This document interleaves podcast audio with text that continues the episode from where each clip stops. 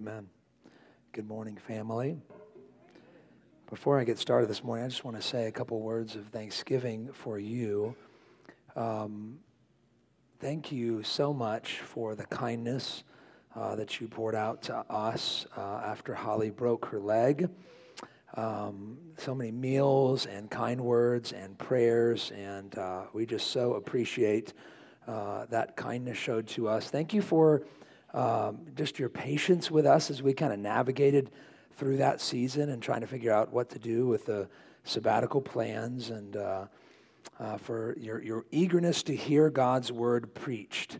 Um, when we decided not to take the sabbatical and stay here, it was probably um, strange for some of you to see me here listening to other men preach God's word, but it was a blessing to me to hear God's word preached and a blessing to see you gladly hear the word of the Lord, regardless of, of the messenger. So thank you, church, for your love and faithfulness to, to us, and most importantly, to Christ and his word.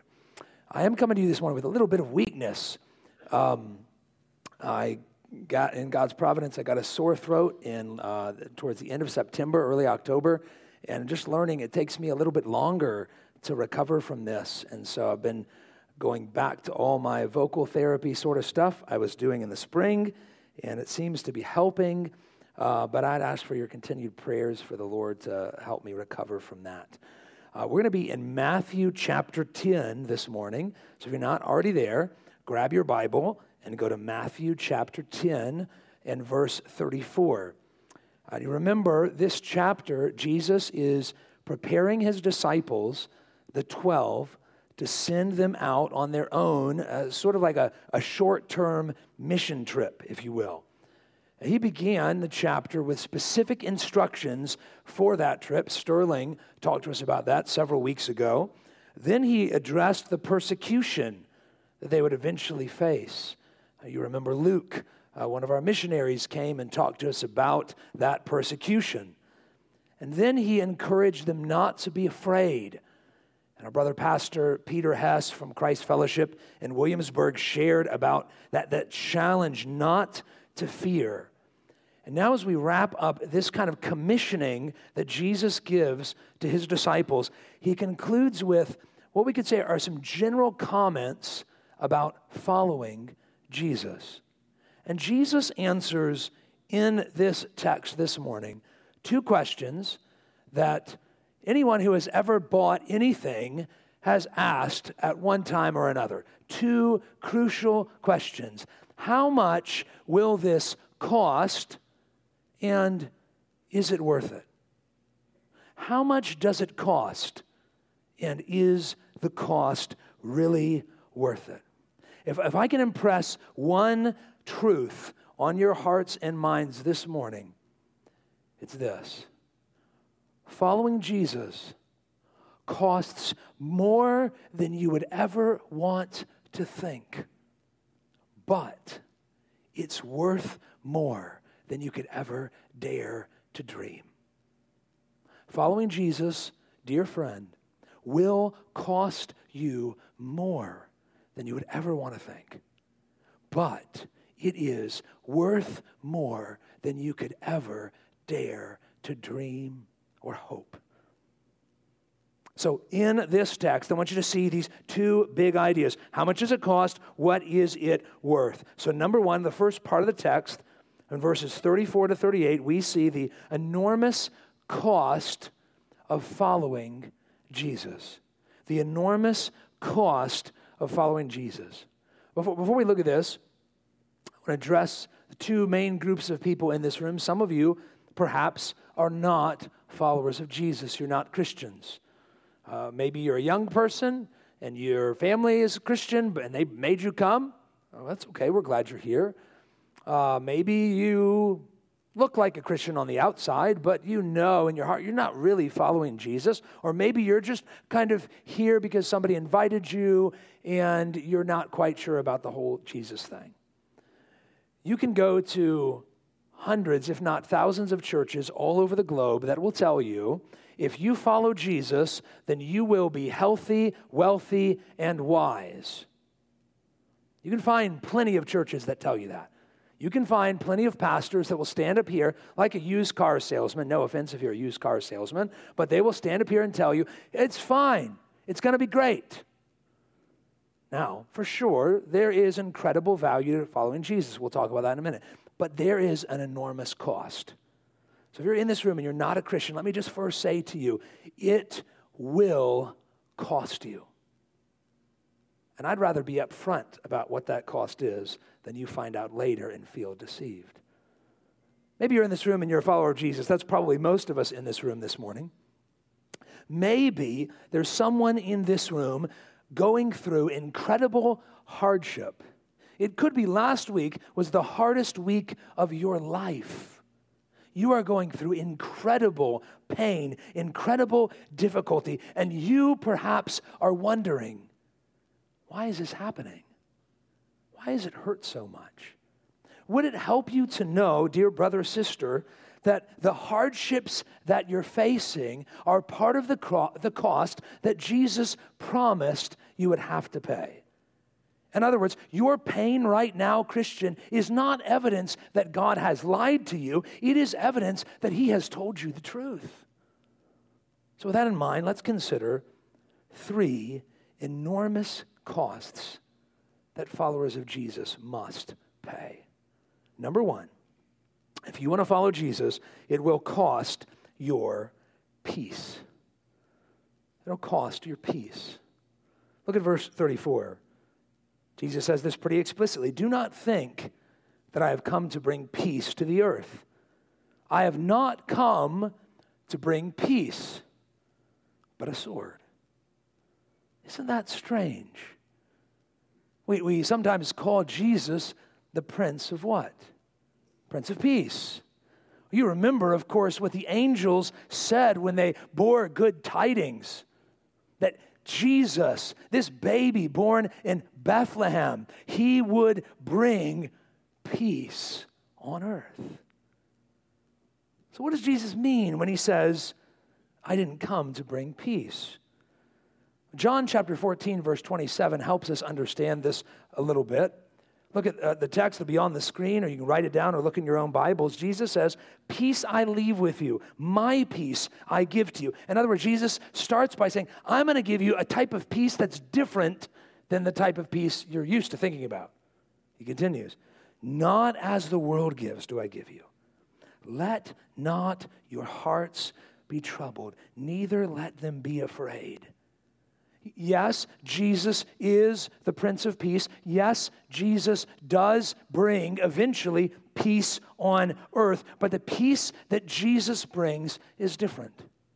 The peace that Jesus brings starts on the inside and works its way out. And if you're a follower of Jesus, you will begin to experience that peace in your heart that you have been reconciled with God. You're no longer an enemy of God. But as that peace begins to work its way out, you'll notice something strange start to happen. You'll notice it actually sometimes will lead to greater conflict around you. Every now and then, we have some sort of a spring cleaning type event in our home and our children are cleaning up their rooms. And by cleaning, I mean really cleaning, not, you know, stuffing it under the beds, stuffing it in the closet, sort of cleaning, but really cleaning the room. And I'll walk into the room and I'll notice there's chaos and clutter everywhere. In fact, it looks far worse than it looked before they started cleaning. He said, What's going on here? Well, we're, we're cleaning, Dad. Well, it, it, in many instances, it actually looks worse before it looks better. So too with following Jesus.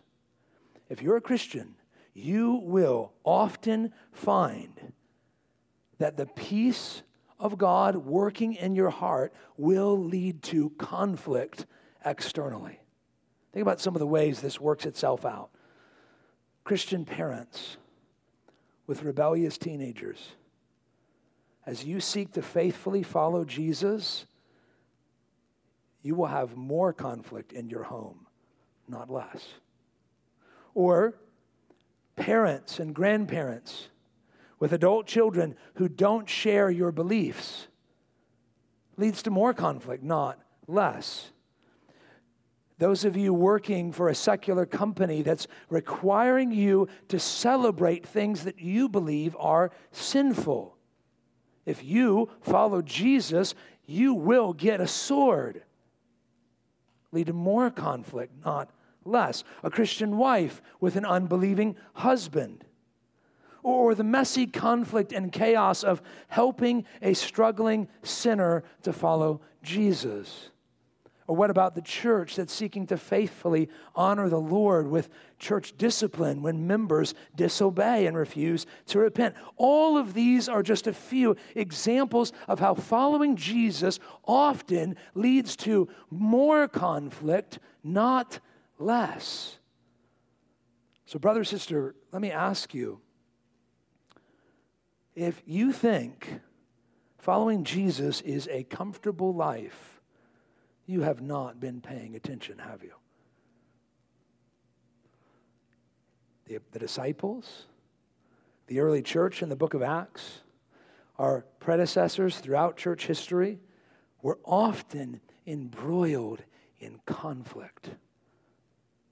I would submit to you, dear brother, sister, friend, if your life is relatively peaceful and empty of conflict, it could be that you are hiding your light under a bushel.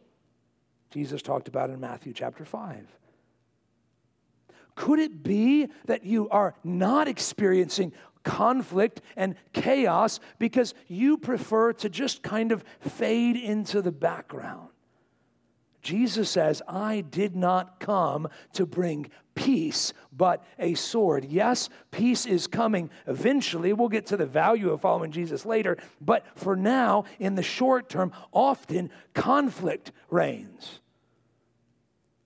So, dear brother, sister, friend, are you willing to give up your peace and quiet if that's what it costs to follow Jesus?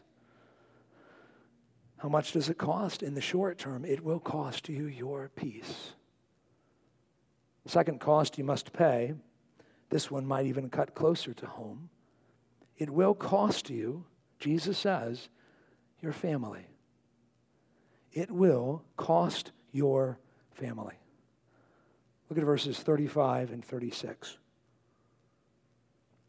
For I have come to set a man against his father, and a daughter against her mother and a daughter in law against her mother in law, and a person's enemies will be those of his own household. Again, that's strange, isn't it? I mean, isn't Christianity supposed to be family friendly? What's going on here? Why would Jesus why would Jesus' coming create conflict in the home? I think, of a, I think of a couple of reasons why this might happen. Following Jesus may cost you your family if your family hates Jesus or his word. Uh, could just share a couple of examples from a ministry called Voice of the Martyrs, just from the past few months across the world. In Laos, just recently, two teenage girls are, were being harassed by their mother and older siblings because their family is pressuring these teenage girls to prostitute themselves so they can earn money for the family, and they're refusing because they're followers of Jesus. Jesus' words here are proving true.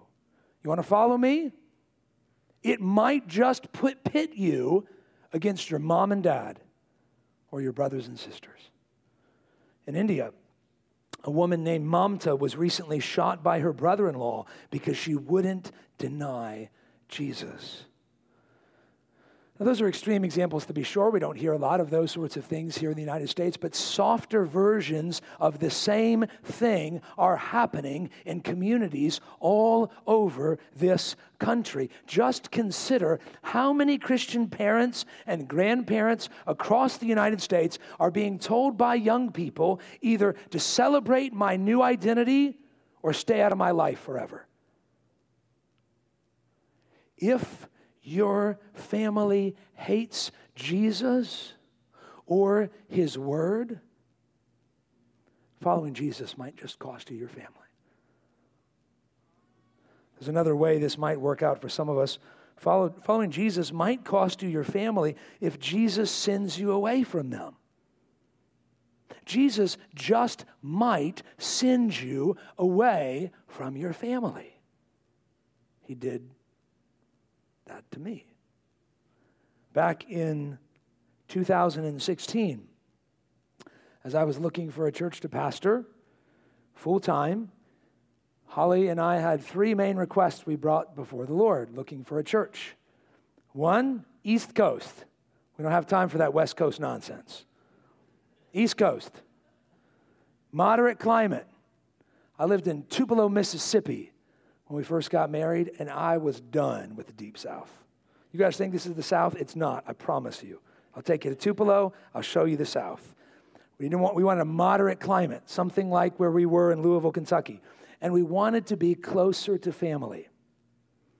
Reason for that, right after we got married, uh, we moved away. Holly moved 300 miles away from her parents. That was the first of three major moves that our family would undergo. Every single one was a little bit further from Holly's mom and dad.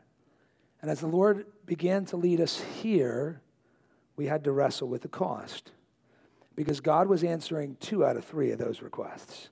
East Coast, sure. Moderate climate, sure. Farther away from family. Sometimes you have to leave your family behind because that's where God sends you.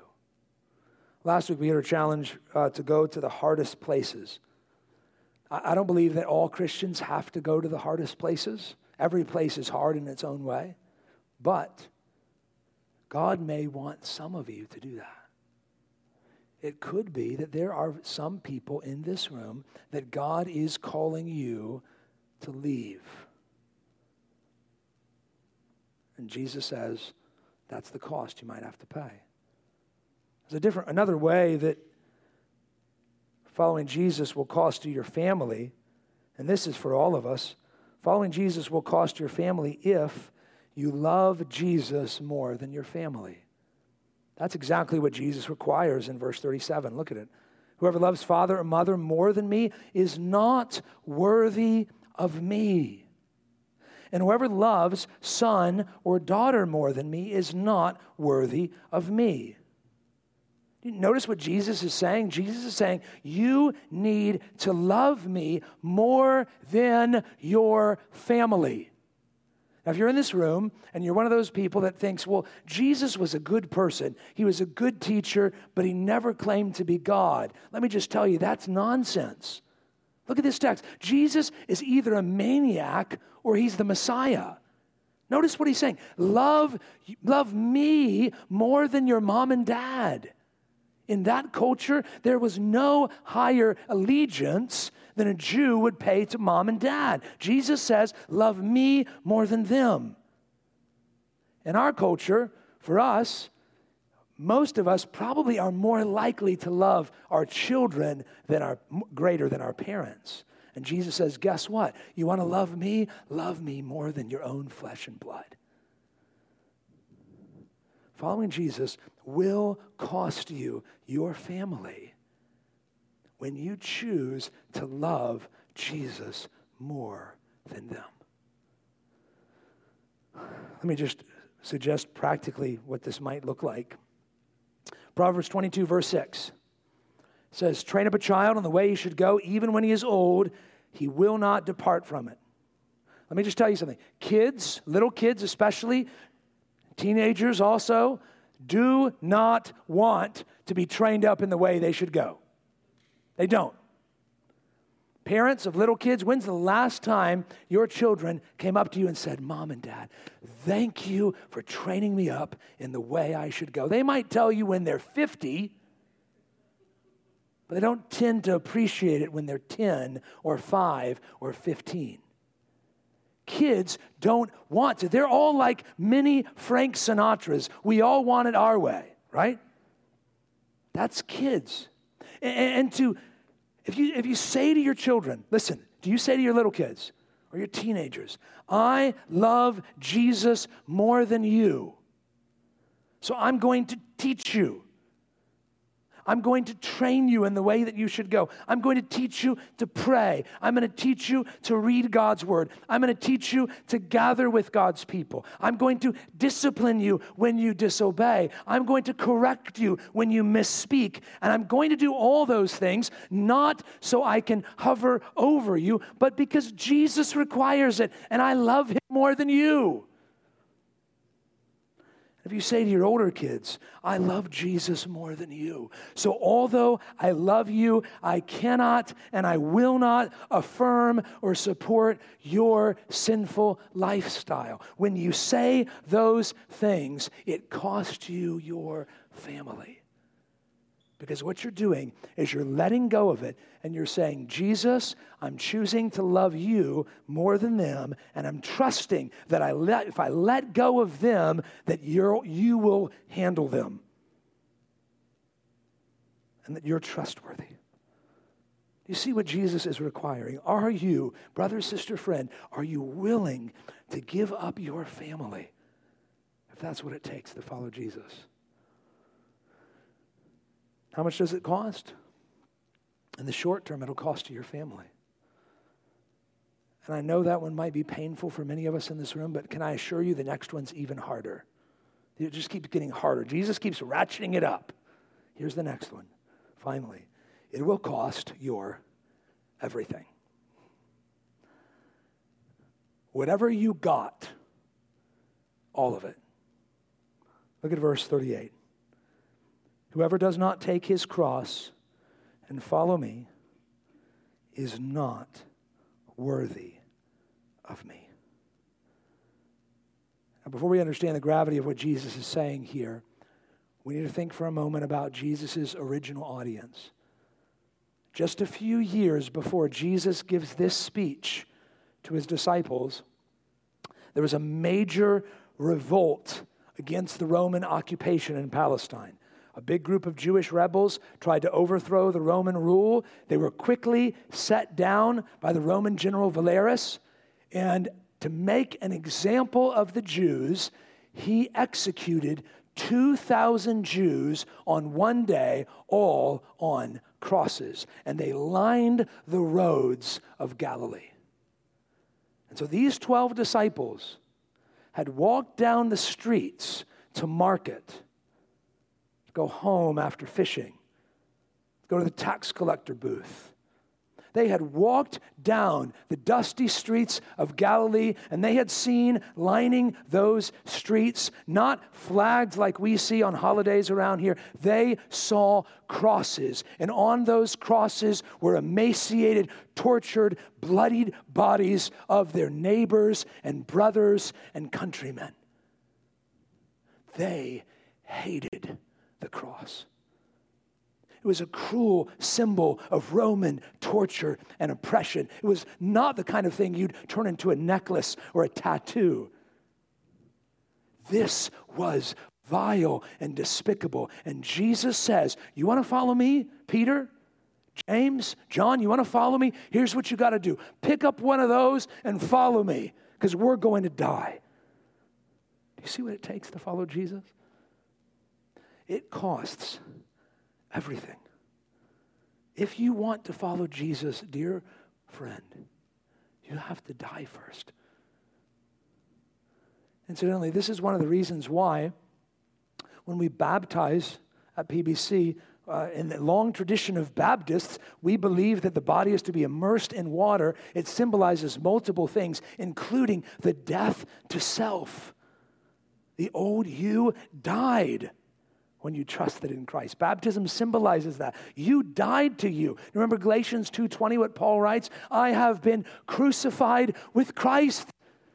Therefore, it is no longer I who live, but Christ who lives in me. And the life that I now live in the flesh, I live by faith in the Son of God who loved me and gave himself for me. Christian, the only way to follow Jesus is to die first. The only way. If you want to follow Jesus, you got to die to your peace and comfort. You got to be willing to love and follow Jesus, even if it leads to conflict with the people that you love. You got to die to your family. You've got to be willing to love and follow Jesus, even if you, even if it means the people you love the most hate you for it. You've got to die to your desires. When you follow Jesus, your life is no longer about what you want, it's about what Jesus wants. You got to die to your money and your possessions, your pile. It's, it's no long, it no longer belongs to you. You're just a steward who uses your stuff to serve Jesus. You, you got to die to your body. My, my body, my choice isn't true for you. Your body belongs to Jesus and you use it to glorify Him. You've got to die to your preferences at church. It's not about your favorite song or your favorite style. It's about exalting Jesus and edifying His body. You've got to die to your popularity, you've got to die to your time. Abraham Kuyper said, There is not a square inch in the whole domain of human existence over which Christ, who is sovereign over all, does not cry, Mine. If you want to follow Jesus, it will cost you everything. Everything.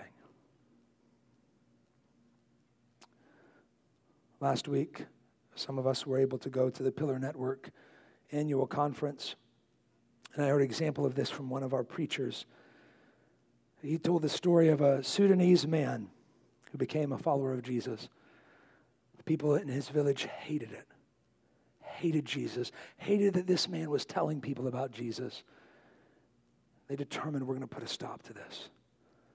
So one day, they arrested him arrested his family, lined up his son and daughter and wife, put a knife to his youngest throat, and said, Deny Jesus.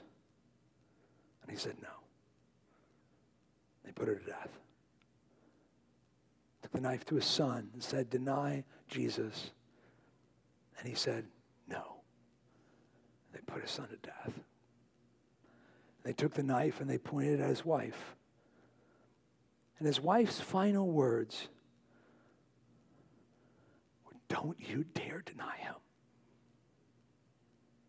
Using her final breath to encourage her husband to persevere. After his wife was put to death, they put the knife to his own throat. And they said, Deny Jesus. And this man's final words were, Why would I deny him now? Everything I want is now in heaven. Now, Christian, listen to me. It's going to cost you everything. Maybe not the way it did for that man, but in one way or another, it's going to cost you everything. But listen to me, that's not the end of the story. How much does it cost? More than you want to think. How much is it worth? More than you could ever dare to dream. Consider with me the eternal value of following Jesus. The eternal value of following Jesus. Beginning in verse 39, I think there's at least three reasons why following Jesus is worth it. And again, let me just say word, a word to the two groups of people that are in this room. If you're not a Christian, listening to that cost, that enormous cost of what it takes to follow Jesus, you might be tempted to say, well, then I'm not doing that. I'm not, I'm not going to give up my peace. I'm not going to give up my family. I'm not going to give up my everything. We haven't heard the value yet. Don't make the decision until you see how much he's worth. And if you're in this room and you're a Christian, and the cost that you're being forced to pay right now the cost that you're paying at home, the cost that you're paying at work, the cost, the cost that you're paying in your neighborhood is tempting you to give up. Let me plead with you, dear brother, sister, don't give up. He's worth it. So consider with me three reasons why following Jesus is worth it. Number one, you will receive life. You will receive life. Look at verse 39. Whoever finds his life will lose it. And whoever loses his life for my sake will find it. In classical literature, the Greek word there translated find means to, win or, or preserve something. So Jesus is saying, whoever holds on to his life, whoever preserves it, whoever refuses to let it go, you're going to hold on to it in the short term and you're going to feel like you're winning. You, can fight to preserve your life, to keep it yours, to do things your way, to be master of your own existence. You can hold on to that, but in the end, you're going to lose. In the end, you're, you're going to be like Gollum holding on to his precious. The, the, the longer you hold on to it and the tighter you grip it, the more you turn into a monster until the end, in the end, you get exactly what you want and you hold on to it and you go into the flames and you lose it forever. That's what happens to those who hold on to their life. Listen to me, dear friend, if you're not a Christian in this room, the only way to truly enjoy the things in this life is to let them go. It's the only way the, the tighter you hold on to anything, your marriage, your popularity, your reputation, your job, your money, your, your athleticism, your physical beauty, the tighter you hold on to anything, the more it begins to consume you. The only way to really enjoy it is to let it go. If you're in this room and you're clinging to your life, Jesus pleads with you. If you do that, you'll lose it in the end. You'll lose it. I invite you, if you're in this room, you're not a Christian. The path to following Jesus is hard, but it's simple. It begins by simply admitting your sin, confessing it to the Lord, and tr- trusting in the work that Jesus has done to save you. This is not self help. This is not good advice. It's good news. It's trusting that Jesus really lived a sinless life, really died a sinner's death, and really rose from the dead, so that whoever trusts in him and turns from their sin can have eternal life. That's available for you today, friend, if you just receive him. But to those of us in this room that are Christians, Listen to me, Jesus' promise is bigger than merely getting eternal life in heaven, as amazing as that is. Listen to John chapter 10, verse 10.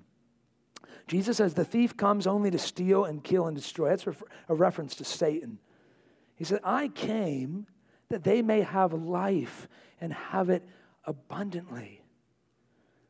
You, you get eternal life in heaven, Christian, you know what you also get? You also get abundant life here. As you let go of the things of earth, guess what? You actually get to enjoy them. You can actually learn to enjoy the gift of marriage when marriage isn't an idol. You can enjoy the gift of good food or coffee or a good baseball game where your team comes back in the bottom of the ninth to win it. See you, Miguel. You can enjoy so many things in life more when you let them go. The moment you cling to them and they become an idol, you cannot enjoy them anymore. But to the Christian, as you trust Christ and you say, I give all this to you, and everything you give me is merely a, a gift, it's icing on the cake, you begin to have abundant life. It's the only way to live. We sometimes pick at the prosperity preachers that talk about having your best life now. But there is a sense in which they're right. Not because following Jesus leads to wealth and prosperity, but because the only way to live this life is living it following Jesus. It's the only way to really enjoy it. You want to live your best life now? You might receive persecution. You might receive great sorrow and great pain, and you might face great cost, but you can endure it all with great joy when Jesus is the only one you're living for. You receive life. I told you about how our family left our family behind when we came to Poquoson, Pockwauson, Virginia in 2016. But you know what? We gained a family. Really did. My kids have so many adopted aunts and uncles and grandparents and brothers and sisters and cousins in this place because of you. Isn't that just like Jesus? Yeah, there's a big cost, and you're going to pay it if you're going to follow him. But he loves his people so much, he lavishes them with good things. Maybe not the things we wanted or expected, but something better. So, what will you, re- what will you receive as a reward? You will receive life. Number two, even better, you will receive God. You will receive God. Look at verse 40. Whoever receives you receives me. And whoever receives me receives him who sent me. Now remember, Jesus is sending out his disciples on a missionary journey. And some people are going to welcome the disciples, receive them, receive their message. Some people are going to reject them. Jesus says, as these disciples go out, anybody who receives them in a culture where everybody's going to be rejecting them, in a culture where they're going to face persecution, where they're going to be mocked and disregarded and hated. The only ones who will truly receive these disciples are those who receive their message, those who believe that Jesus really is the Messiah. And Jesus says to those people, notice what they will receive. Whoever receives you receives me. And whoever receives me receives him who sent. I just want you for a second to consider the staggering implications of this. Jesus is promising dirty, weak, frail, mortal human beings like you and me, made of dust, He is promising us that we can receive as a reward not merely good things from God, but God. That you can receive not merely a present, but a person. And that person is the very one who spoke and galaxies appeared. That you, Christian, when you put your faith in Jesus and you identify with his people, you receive God. And there's nothing better than God. Think for a second about Maybe you're, you're, you're on a trip. Maybe you take up the challenge we heard last Sunday and you go to a hard place and you take the gospel to a hard place and you see some children in a slum somewhere and your heart breaks for their need and you give them something. Maybe you give them some money. Maybe you give them some lunch. Maybe you give them some training so they can develop job skills and get out of that slum. But here's what you probably wouldn't give them you. You could give them, you could empty your bank account, but you probably wouldn't say, All that I have and all that I am is yours. And yet, that's exactly what God does for us. Just consider that. He, he owns the cattle on a thousand hills. The silver is His, the gold is His. He can give you whatever He wants. And He does give us good things, but He gives us something far better than that. He gives us Him. There is no greater reward than God. Can I just challenge us as Christians here in the room? We're often tempted to love the gifts more than the giver. It's a constant temptation. God does give us good gifts, but greater than those gifts is his own self. The Father sent his Son to live and die for you. The Son sends the Spirit to live inside of you. If you are willing to pay that enormous cost, you will receive something that is so massive the universe can't contain it. Yesterday at the dinner table, we were doing family worship with our kiddos, and we were talking about the fact that God created time. Think about time. We don't even know what, what life exists like outside of time. We're bound to time. Everything in us is time related. But God created it. And He can see the entire timeline of human history, the way you can hold up a pen in your hand and see the whole thing all at once.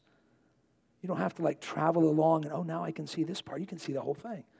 So too is God with the entire timeline of human existence. He can see the whole thing because He exists outside of it, because He's bigger than time. And this being says, I'm giving myself to you if you follow me.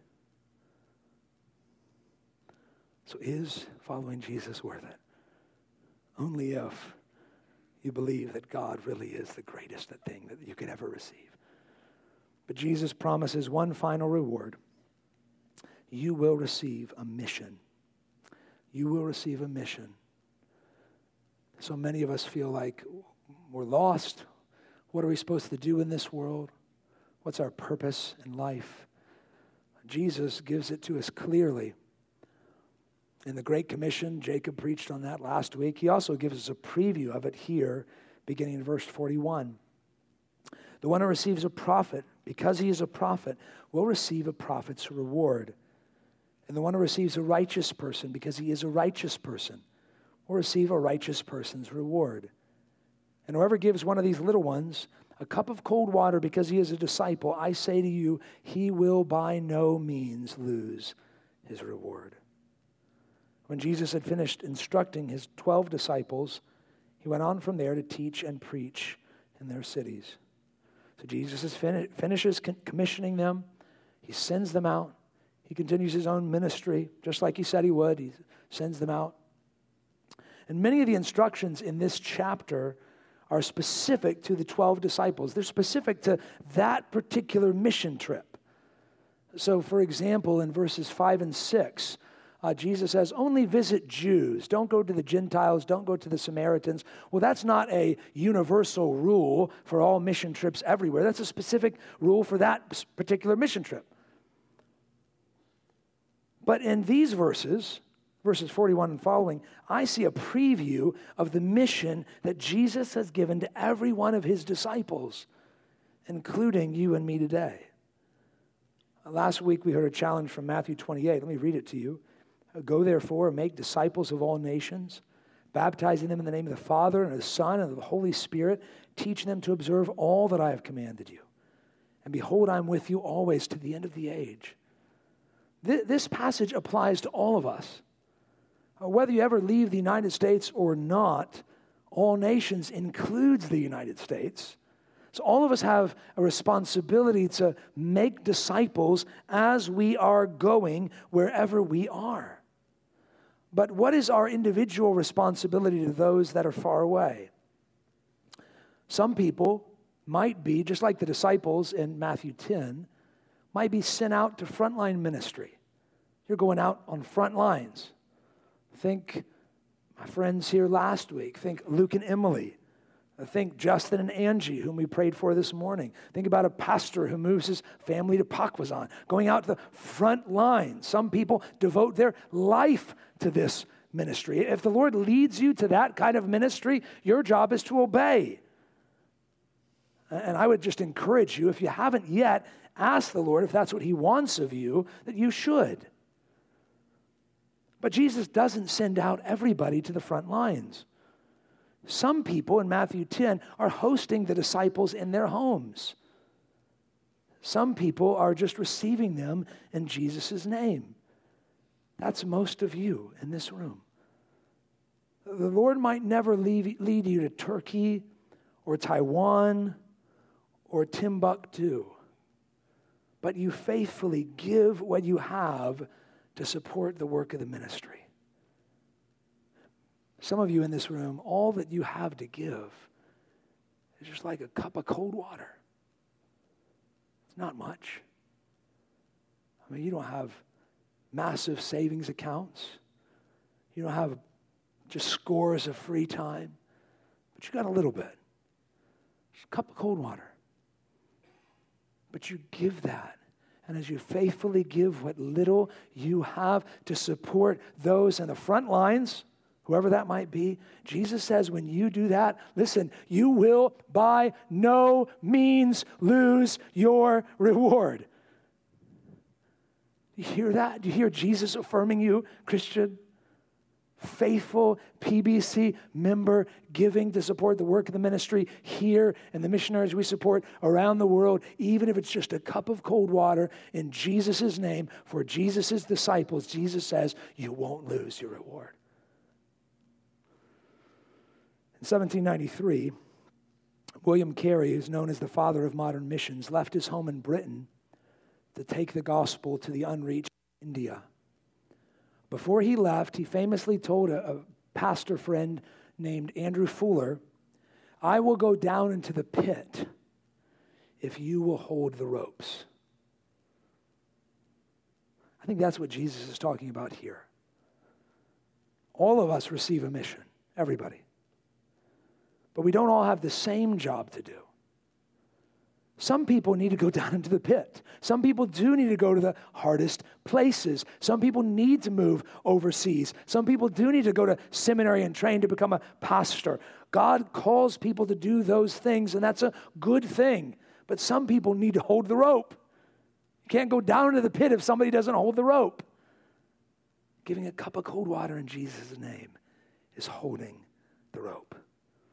So let me ask you again, dear brother, sister, friend, is it worth it to follow Jesus?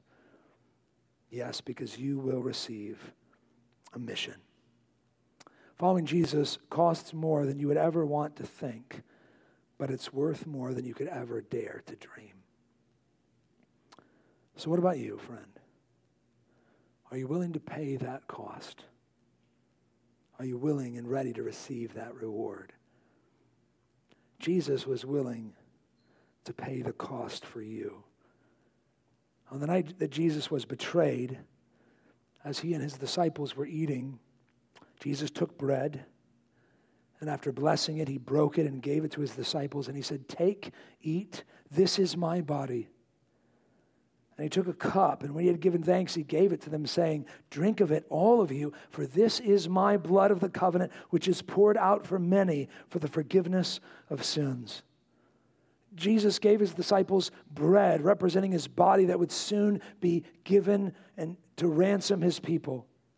And then he gave them a cup representing his blood that would soon be shed so that their sins could be forgiven. One of the reasons why Christians still observe communion 2,000 years later is because we believe we cannot lose what Jesus gave us when he gave us himself. We Christians have lost a lot over the last 2,000 years. Maybe you feel like Christians are losing a lot in our country today. Perhaps you, follow, you feel like you've lost a lot as you've chosen to follow Jesus. But Jim Elliot once said, He is no fool who gives up what he cannot keep to gain what he cannot lose. If we're faithful to pay the cost, you will by no means lose your reward. We will have him forevermore, and he will be forever worth it. In just a moment, we're going to celebrate the gift that Jesus gave us when he gave us himself. But first, I'm going to pray, and then we're going to sing together a couple of verses of a song and give our families a chance to pick up their kiddos and PBC kids so that our volunteers can.